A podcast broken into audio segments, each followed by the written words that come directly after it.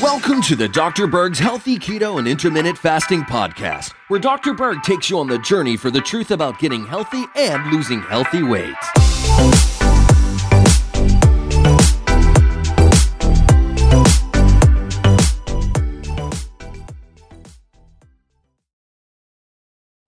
Hey guys, in this video we're going to talk about how to reduce bloating quickly. If you're bloating, not only does it look like you have belly fat, but it's very uncomfortable, it prevents sleeping, and you can't fit in your clothes. So there's some real simple things you can do. Number one, acupressure. Acupressure is basically you're pressing, instead of using needles, you're pressing on different parts of your body.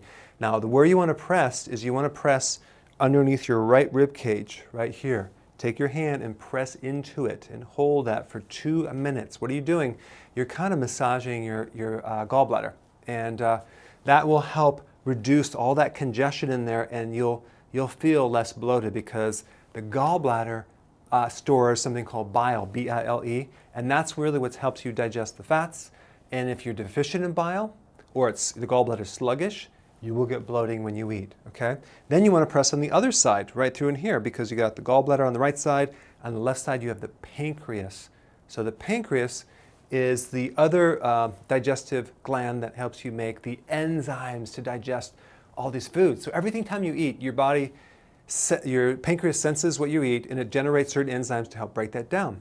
So if you run out of certain enzymes, you're going to get bloated because the pancreas is not doing its job and you're going to feel just bloated. So you want to work on the left side as well. So you have two minutes on the right, two minutes on the left, boom, you feel less bloated. But, but of course, we want to fix the diet because this is only temporary. The next time you eat, comes right back.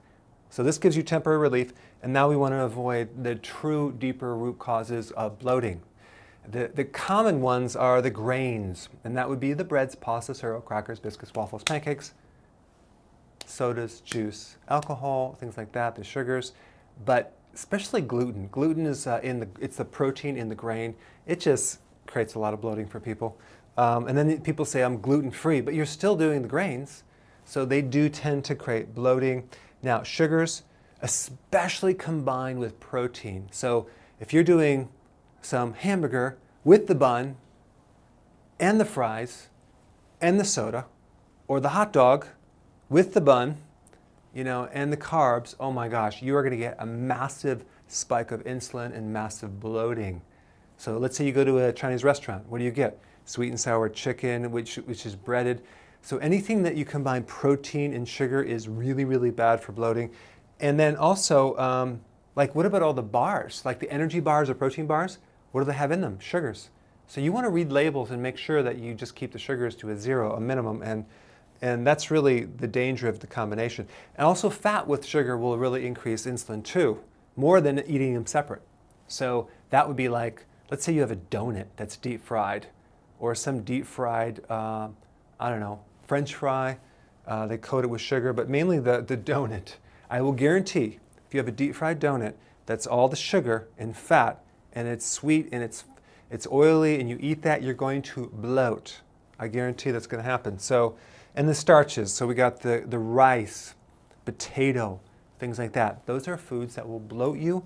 And of course, you can do too much protein as well. So again, we want to reduce those common things. And then at the same time, uh, let's say you reduce them and you still have a problem. Then we have to increase your acid in your stomach, uh, especially if you have acid reflux. Why? Because acid reflux is caused by not enough acid and people taking antacids, oh my gosh, they just screw everything up.